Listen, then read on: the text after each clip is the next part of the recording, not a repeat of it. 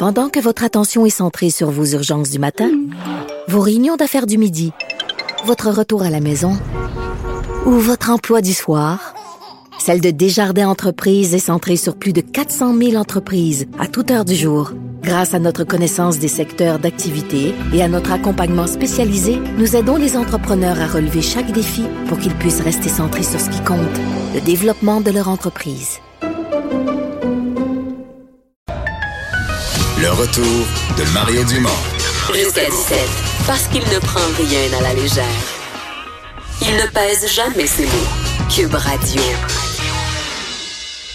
On vous parle de cette euh, étude ce matin euh, qui vient de une étude de données, je devrais dire, qui vient de montrer, euh, Vincent, à quel point le nombre de, de, joueurs qui profitent de ce programme, qui utilisent cette option de s'auto-exclure des jeux de loterie est en hausse. Oui, il me semble qu'on en parle moins de, de cette problématique-là. Il me semble qu'à une certaine époque, le jeu, les machines ben, à sous, on avait beaucoup d'inquiétudes. Il y, a eu quelque chose il y a quelques semaines sur le fait que c'était vraiment beaucoup là, des gens, ça, ça, pourrait, ça ramassait vraiment les gens les plus pauvres, les machines à sous Mais les, les, toutes sortes d'histoires d'horreur un peu dans les casinos. Il me semble qu'on en parle un peu moins. C'est bien que ça revienne sur le tapis, surtout que les, statistiques sont, inquiétantes, puisque effectivement, le, le, nombre de personnes qui s'auto-excluent euh, des casinos a atteint un nouveau sommet. En fait, depuis 2012, les demandes ont bondi de 75% euh, auprès de la société d'État.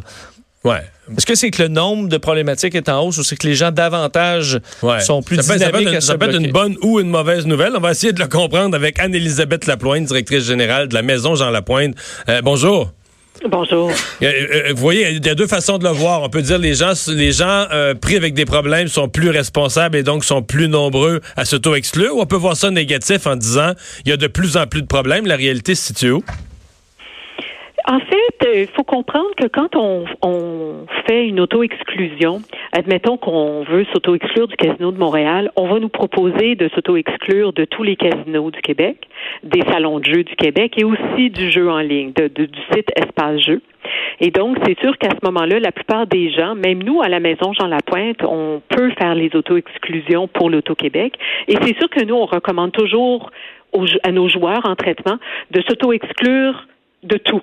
Comme ça, ils ferment toutes les portes possibles. Alors, et, probablement que cette personne-là, elle est comptabilisée. Autant la même personne est comptabilisée trois fois. Casino, salon de jeu, jeu en ligne. Donc, est-ce qu'il y a une réelle hausse? Ça, je peux pas le dire. S'il y en a une, moi, je l'explique de la façon suivante, c'est que quand même le jeu en ligne, c'est quand même assez récent, le jeu espace jeu. Pas les sites de jeux en ligne, ça, il y en a depuis bien, bien, bien des années, mais depuis que c'est devenu sous euh, la Société d'État de l'Auto-Québec, probablement que c'est aussi pour ça qu'il y a de plus, de plus en plus de joueurs qui s'auto-excluent du jeu en ligne. Est-ce que vous considérez, ouais. Est-ce que vous considérez que c'est bien géré par l'Auto-Québec, tout ça, l'auto-exclusion, qui, qui prennent ça au sérieux, que c'est bien géré? Écoutez, je vous dirais que oui. Nous, à la maison Jean Lapointe, comme je vous dis, on fait les auto-exclusions, mais également on fait les interventions de crise au casino. Nous, on fait partie de ce qu'on appelle la chaîne d'entraide, les mesures de protection euh, pour les joueurs vulnérables. Et je vous dirais que à l'intérieur des casinos, je vous dirais que les mesures mises en place, il y en a beaucoup, elles sont efficaces. Pour le reste, je peux pas nécessairement me prononcer, mais de ce que je vois, je vois quand même un souci de protéger euh, les joueurs vulnérables. Euh, comment ça comment ça fonctionne concrètement? C'est-à-dire, euh, d'abord, est-ce que les gens qui s'auto-excluent sont généralement vous bon vous vous êtes un centre, vous faites des thérapies, vous recevez des gens qui sont pris avec du jeu compulsif, ça c'est facile à comprendre que dans le processus vous incluez ça là, d'aller s'auto-exclure. Mais est-ce qu'il y a des gens qui le font euh, d'eux-mêmes, sans, sans consulter, sans parler à personne, qui d'eux-mêmes vont dire bah moi ça a plus de bon sens, j'ai trop joué. Est-ce qu'il y a des gens qui le font spontanément Oui, absolument. oui, oui, des gens au casino qui après avoir beaucoup perdu euh, ou après plusieurs séances de jeu justement là où ils ont perdu ou se sont sentis peut-être mal également après s'être euh, avoir perdu beaucoup d'argent, qui vont aller voir justement euh, quelqu'un du personnel du casino pour dire écoutez aidez-moi là parce que moi je, je faut que j'arrête de jouer. Et c'est sûr qu'à ce moment-là cette personne-là est prise en charge et on va regarder quelle possibilité elle a devant elle pour s'aider. L'auto-exclusion en fait partie. Alors, c'est pas juste nous autres dans un centre de traitement, c'est vraiment euh, quelque chose qui est offert sur place. En ligne également, si on va sur Espace Jeux, donc il y a aussi euh, les, les, des mesures qui sont là, là donc euh, et, des, et des annonces qui sont faites pour dire on peut s'auto-exclure. Alors je pense que ça également peut-être qui pourrait jouer, c'est-à-dire que c'est de plus en plus connu ce service-là, euh, mais en même temps, comme je vous dis, je ne sais pas si c'est parce qu'on doit euh, s'inquiéter. Euh, moi, je pense qu'on devrait être encouragé de voir que les gens euh, sautent sur cette mesure-là oui. d'auto-exclusion. Oui. Mais ça ne veut pas dire qu'on en fait assez. On peut toujours faire mieux, on peut toujours faire plus pour protéger les joueurs, là. Absolument. Ouais. Parlons de votre expérience. D'abord, euh, dans vos activités, est-ce que, est que vous en recevez beaucoup? Est-ce qu'un joueur compulsif, dans la, parce que bon, vous aidez beaucoup de gens, vous aidez des gens qui ont des problèmes d'alcoolisme, toxicomanie, mais le jeu compulsif, est-ce que c'est un ici et là, ou est-ce que c'est quand même beaucoup de monde? Nous, écoutez, on a carrément un département juste pour les joueurs. Alors ça, on l'a depuis 2001. Euh, puis je vous dirais que... Le Il y a toujours du monde? Toujours. On en aide euh, depuis plusieurs années. La, le, le, nombre de, de, personnes aux prises avec des problèmes de jeu qu'on aide est très stable. Je vous dirais que c'est environ 500 personnes par année. OK, c'est beaucoup. Non, nous, mais c'est beaucoup de monde, là. Oui. C'est pas 3, 4, euh, c'est vraiment beaucoup de monde. Oh, absolument. On en reçoit autant qu'on reçoit des personnes aux prises avec des problèmes de substance. Euh, et donc, oui, c'est le, la, le, le, en fait, on parle d'un 2% de joueurs dans la population, de joueurs problématiques. Donc, c'est stable, ça aussi. Mais en même temps, euh, oui, c'est c'est du monde okay. et, et c'est en fait des gens qui aussi vont revenir en thérapie parce que le taux de rechute, euh, il, il, il est pas, il, il est pas banal. Non ouais.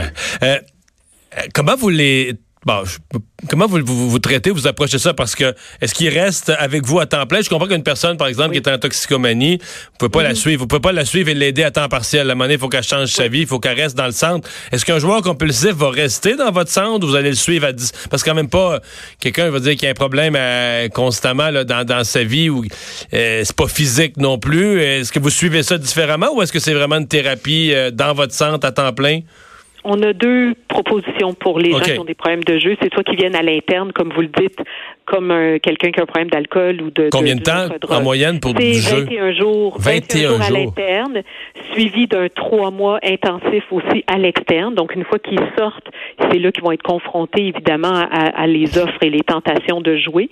Donc on les aide aussi pendant trois mois une fois qu'ils sont sortis et ensuite pendant un an euh, à raison d'une fois par année. Mais oui, on, on, il faut traiter ça de la même façon. Mais en plus, les joueurs entretiennent, même juste dans la population de façon générale, on a beaucoup de pensées euh, euh, magiques par rapport au jeu. On a beaucoup de fausses croyances sur c'est quoi les vraies chances de gagner, euh, comment la machine est programmée, etc. Et donc, ça, c'est un aspect qu'on aborde de façon très spécifique juste avec euh, les joueurs en traitement. Et on fait la même chose, je vous dirais, sur Montréal. Nous, on a un financement de la direction de santé publique pour aller rencontrer principalement des jeunes entre 15 ans et 25 ans, milieu secondaire, euh, cégep, et on va faire de la prévention au niveau du jeu, justement, euh, pour pas qu'ils tombent dans le jeu euh, problématique. Euh, si vous aviez à me répartir, vous m'avez dit que vous en avez 500 par année, peut-être une oui. question difficile, puis je, vous pouvez me répondre approximatif, mais si vous aviez à les, d'instinct à les répartir entre les trois grandes problématiques de jeu, le casino, les loteries vidéo, puis le jeu en ligne, vous les placeriez, puis même la même personne peut avoir des problèmes avec plus qu'une des formes de jeu, mais si vous aviez à me les mettre dans l'ordre, là. Oui. Ben là, alors, écoutez, c'est facile. 80% de notre clientèle, elle vient pour un problème avec les appareils de loterie vidéo. Oh boy, OK, c'est aussi clair que ça, là. 80% de notre clientèle, suivi en deuxième des gens qui ont des problèmes avec les machines à sous qu'on retrouve dans les casinos. Et euh, en troisième lieu, je vous dirais que c'est les, les, jeux, euh, les jeux de, de, de table. Euh, le jeu en ligne, il est là, euh, mais je vous dirais qu'on en voit de plus en plus, mais je veux dire, on, on les compte là. Euh, mais, les, mais, mais, le fléau, c'est les, les vidéos poker. C'est encore et toujours les appareils de loterie vidéo, oui.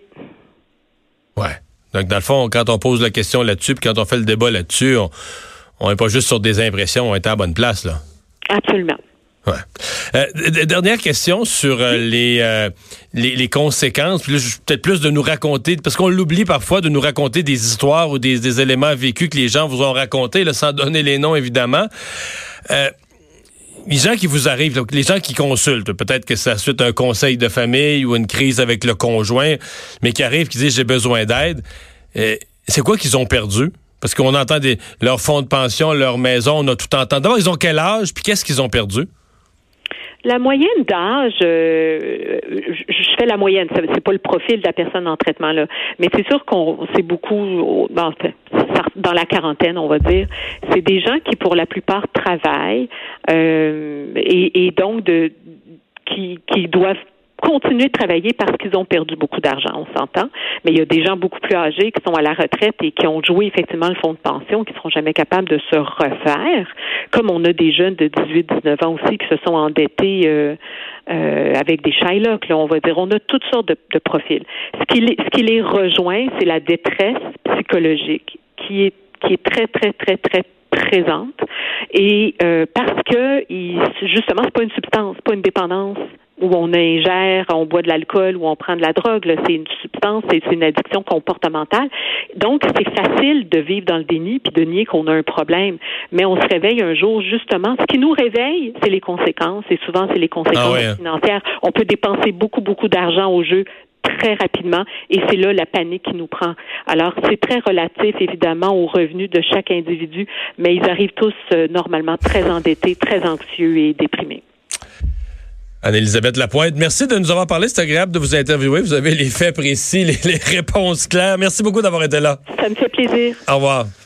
C'est le fun, une question-réponse. euh, Oui, quelqu'un Hein? qui sait euh, sait quoi il exactement parle. 80 les euh, Ouais. loteries vidéo de poker. ben, moi, je pensais que c'était bien moins que 500. Pas- Honnêtement, si tu m'avais demandé, je t'aurais dit les maisons Jean Lapointe, disais, bon, l'alcool, on connaît les problèmes d'alcool, euh, toxicomanie, j'aurais dit, il doit y avoir un petit, une petite section sur le site, là, tu sais, où, je sais pas, dans une année, il y en a à 30, 40, 50 problèmes de jeu. J'aurais jamais pensé que c'était aussi gros que 500. Donc, c'est des cas sérieux, là, évidemment, qui se rendent Oui, là. qui se rendent là. Ultra endettés, on dit des gens qui sont... euh, Faut aller t'enfermer 21 jours parce que t'as un problème de jeu, c'est qu'il y a un cas. euh, Mais ça, c'est du monde qui sont dans. Donc, on parle de dans machines dans des petits bars, euh, Où les gens brûlent. au coin de la rue, euh, dans des quartiers pauvres.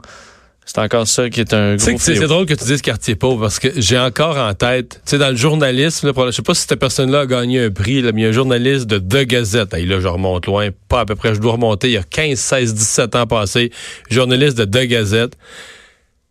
Je veux pas, mais je pense que c'est quand euh, les ministères avaient sorti la carte de défavorisation pour le ministère de l'Éducation, tu sais, pour trouver où sont les écoles défavorisées. Et lui, il avait pensé. Il vrai, fait le lien, la il carte. avait mappé, là, je ne pas le mot français, mais il avait mis sur une carte les appareils de jeu, puis il avait déposé sa carte sur la carte de défavorisation à Montréal. là. Vincent, c'est une vraie honte pour la société. Là. C'est exactement... Plus c'est pauvre, plus il y a des machines. Puis toutes les... Westmount, zéro. Ville-Mont-Royal, zéro. Zéro. Je le dis, là, c'était épouvantable à voir. Là. Puis là où, c'est les, les- les- là où la défavorisation, là, que les écoles recevaient les plus gros budgets de défavorisation, là, c'était full de machines. C'est que tu veux dire, fin de la discussion. Là. Fin de la discussion. C'est là où les gens auraient de l'argent, comme on dit, de l'argent supplémentaire, un petit peu de superflu pour jouer puis qu'ils n'ont pas vraiment besoin, mais ils jouent pas. Puis ceux qui n'ont pas d'argent, euh, tu leur vends du rêve puis tout ça, puis t'es- Je peux te dire qu'une paye dans ces machines-là, ça part vite. Là. Je comprends. Hey! On est resté là des fois, euh, c'est une nuit de Non, temps. mais là, 20 piastres, ça passe là, comme ça. C'est en quelques minutes. On va s'arrêter dans un instant, le boss de Vincent.